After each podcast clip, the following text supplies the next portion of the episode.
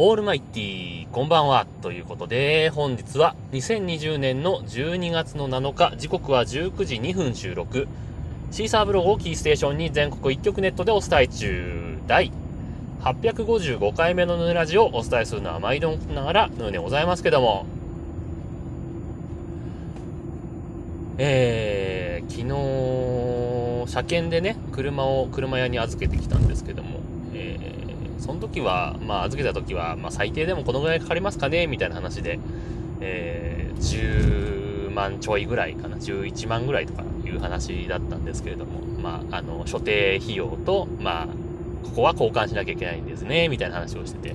11万って話だったんですけども、えー、預けた数時間後に電話がかかってきましてね、あのー、足回りがボロボロですと。ボロボロですというかまあ、えー、初年度登録が2005年かなんかなんで、まあ15年ぐらい走ってる。まあ自分が買ったのは数年前ですけど、まあその結構走ってるので、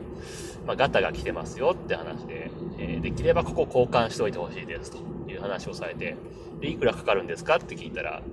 20万ちょっと超えますねっていう話で 倍じゃないですかいや、ちょっとそれは無理ですねって話をして、あの、まあ、でも車検は通るんで、あの、ちょっと削っていただければいいと思うんですけどって話をして、結局17万で、え、端数はサービスしますみたいな話になって、まあ、結構お金飛ぶなという 年末ですけども、皆様いかがお過ごしでしょうか。えー、皆さん、パソコンの OS は何をお使いでしょうかえー、日本人の、まあ、何割ぐらいなんですかね ?8 割ぐらいですかね。多分 Windows を使ってる方がほとんどじゃなかろうかと。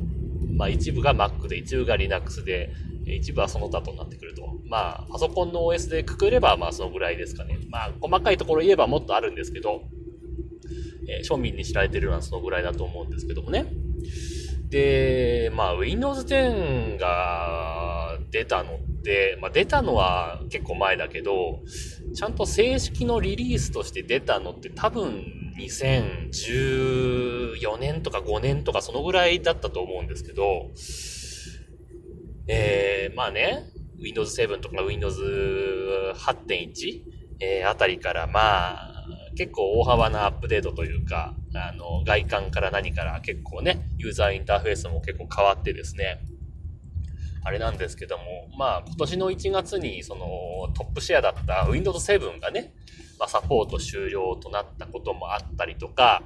えー、Windows の8.1についてはまだサポートはまだ1、2年あったと思うんですけど、うーん、まあ、Windows 8.1で動かなかったら Windows 10でも動かないので、アプリケーションがね。まあ、使っててもしょうがないので、当然 Windows 10にアップデート、よほど8.1のあのクソインターフェースが気に入ってない限りは、アップデートする必要がないですけど、まあ、ほとんどね、方が多分 Windows 10を今ね、えー、ビルド的には色々出てますけども、まあ、1909か、まあ、20H1 でしたっけ？あのあたりが多分、えー、ほとんどの方が使われているというふうに思うんですけども、あのー、今までね、その Windows 7とかで使われていた、まあ、従来のソフトウェア、Windows 標準のアプリケーションっていうのが、まあ、あったわけですけど、まあ、その辺が、あの、Windows Store っていうのが出てきまして、えー、結構入れ替わったんですよね、Windows 10になったタイミングで。えー、まあ、庶民的、庶民的というか身近なところで言うと、例えば、えっ、ー、と、写真を見るアプリ、えー、画像を、まあ、閲覧するビューワーっていうんですか？えー、あれが、まあ、今までだったら Windows フォトビューワーっていうやつだったんですけども、それが、えー、フォトというアプリになったりだとか、あと、動画再生する標準のアプリが、まあ、Windows メディアプレイヤーと、ずーっとあった。Windows 90いくつからあった ?95 からあったんかな？えー、Windows メディアプレイヤーってやつから、えー、よくわからないですけど、映画テレビみたいなアプリになったでしょ、あのー、まあいいんですけど、いいんですけど、あのー、文句がいろいろあるわけですよ。そのね、フォトアプリっていう、写真を表示するアプリなんですけど、まあ、何しろね、起動が遅いんですよ。えー、例えばですけど、たかだかまあ、数十キロバイトとか、数百キロバイト、1メガもないような写真を開くのに、あの、写真自体はパッと出るんですけど、アプリの起動がめちゃくちゃ遅くないですか皆さん。もう、なんか下手すりゃ2、3秒渡されません？だかだかビューアーに。えー、っと、多分 Windows、その Windows Photo Viewer でしたっけ？えー、を使ってた頃って、多分ほぼ一瞬で出たと思うんですけど、なんかね、ダメなんですよ。その、いわゆる Windows ストアから入手したアプリっていう標準アプリがね、ダメなんですよ。で、あの、このフォトアプリも、もうリリースされてから多分、結構な、ベータ版も含めればもう7、8年ぐらい経ってると思うんですけど まだバグがあんのよね。なんか、あの、写真、同じディレクトリにある写真を、まあ、ペレペレめくって、えー、次へとか前へとかって進めるボタンがあるんですけど、突如としてなんかそのボタンが表示されなくなったりとかするわけですよ。これはずっと抱えてる問題なんだけど、いつになっても解決しなかったりとか、何やってんのマイクロソフトって感じなんですけど。なんかどうやらそのファイルインデックスを作るときに、そのアプリ側で失敗してたりとかすると、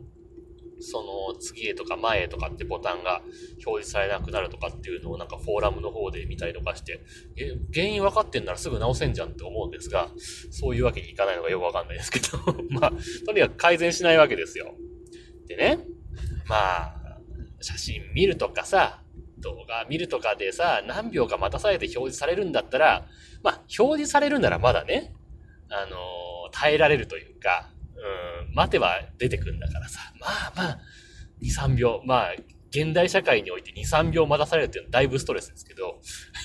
昔のね、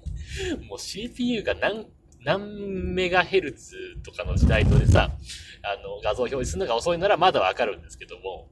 何ギガヘルツとかで何コアあるんだよ、CPU みたいな感じなのに、2、3秒待たせるのは尺なんですけど、まあ表示されるからまだマシですよ。今回ね、あの、問題に思ってるのはね、その Windows Store のアプリの中でも、あの、メールってアプリがあるんですよ。えー、これ多分 Windows 10から入ったかな ?8.1 からあったか、ちょっとどうか、あの、記憶が定かではないんですけども、あの、このメールっていうアプリはね、もうどう考えてもクソなんですよ。例えばですけど、まずね、あの、メールに、メールアプリに、えっ、ー、と、メールアカウントを登録するわけですよ。まあ別にアウトルックでもいいですし、まあ Gmail とかでもいいわけですよ。で、あとはプロバイダーから提供されてるメールアドレス何でもいいんですけど、あのー、問題なのはさ、ポートの設定ができないのよ。だいたいメール設定とかでさ、受信ポートとかさ、送信ポートとかでさ、えー、110だとか、えー、な、なんだろう、450いくつとかなんか設定するじゃないあのポートの設定がないのよ。いや、どん、なんなのこれっていういや、使えねえじゃんっていうのがたまにあるわけよ。まあ、最悪、そのアウトルックとか Gmail とか、まあ、庶民的なフリーメールっていうのは、だいたい、あの、自動的にポート設定されるからいいんですけど、プロバイダーからとか提供されてるさ、そのポートのやつがさ、まあ、全く表示されないわけ。いや、どう設定すんだよって思うんですけど、ね、結局設定方法ないらしくて。まあ、まあでもね、まあまあ、最近ね、あの、メールをこちらから送るということもほとんどなくなってきたので、まあそれはね、まだいいんですけども、問題は受信したメールの方なんですよ。あのー、そのメールアプリでメール見るじゃないですか。で、そうすると、まあ、大概文字化けしてるんですよ。タイトルはまだね、表示されたりとかするんですけど、本文がね、めちゃくちゃ文字化けしてることがあって、で、普通の一般的なメーラーであれば、受信したメールの、あの、表示するエンコード、まあ、あの、読み取る、何、方式っていうんですか？まあ、いろいろあるね。シフトジスタとか UTF-8 とか、まあ、あるんですけども、まあ、選択できるようになってるんですが、このメールアプリ、エンコードが選択できないわけ。だから文字化けしてたら文字化けしてるまんま。見ることができない。まあ、その Windows メールが、あのー、標準がね、どういうエンコードなら受信できるのかっていうのはちょっと調べてないからわかんないですけど、あのー、表示できないってまず問題じゃないですか。で、相手がさ、個人とかだったら、まあ、このエンコードで送ってよってお願いすることもできないこともないわけですし、まあ、なんなら、あの、最近だとね、スマホのメールなんかエンコードしてなんかできないし、まあでも大体 UTF-8 なんで、まあ大体表示できるだろうと思うんですけど、あの、極端な話さ、あの、メルマガ、まあメルマガはまあ、表示されなくてもまあいいかなってところはあるんですけど、あの注文確認メールとかもさ、文字化けしていくんですよ。この日は、今日職場でね、職場で必要なパーツをちょっとヨドバシ .com で注文したんですよ。そしたらさ、あの、注文ありがとうございますっていうメール届いたんだけど、文字化けしててさ、ヨドバシ .com のロゴしか画像表示されなくて。ええっていう感じなんですけど、もうね、話にならないというか、もう、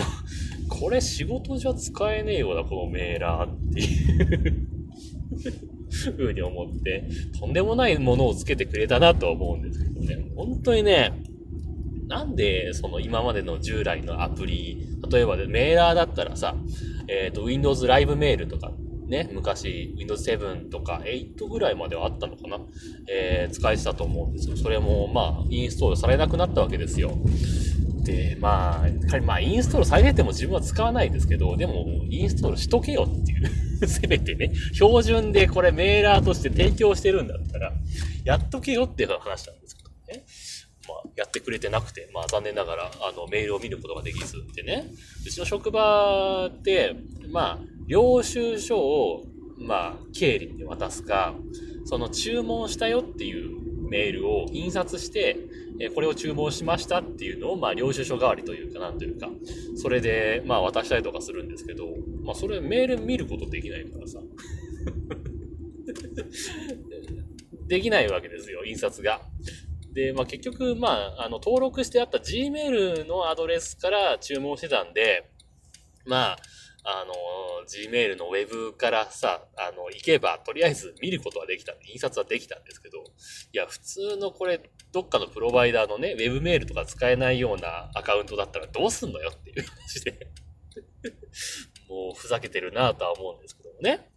はい。まあそんな感じで、え、Windows にちょっとイラッとした話ですけども、えー、今日もハッシュタグ付きツイートをいただいてますんでご紹介したいと思います。というわけで、えー、鬼おろしさんです。ありがとうございます。いつもありがとうございます。えー、これはですね、前回の配信ですね、今日聞いたポッドキャストの、えー、スレッド2つ目の中に、えー、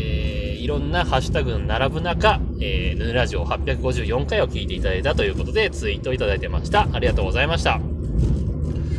えー、そしてですね、ゆいまるさんからもいただいております。ありがとうございます。えー、これも前回の配信に対してですね、えー、ぬるさんお疲れ様なのよ。えー、優秀な局員が担当してくれてよかったねということでツイートいただきました。ありがとうございました。ね。もうね、あのー、本当にね、あの、昼休み抜け出して、結構、まあまあ書類4枚書かされて大変だったんだけど、あの優秀な局員さんじゃなければ、昼休み、あの、時間超えてたのにね。まあ、それでも15分ぐらい余ったから、あの、ご飯も食べられたしよかったんですけどね。はい、よかったです。ありがとうございました。えー、そしてですね、ポトフさんからも、えー、ブレーカーのアプリからですね、ハートマークをつけて前回の配信に対してツイートいただいてました。ありがとうございました。はい。というわけで、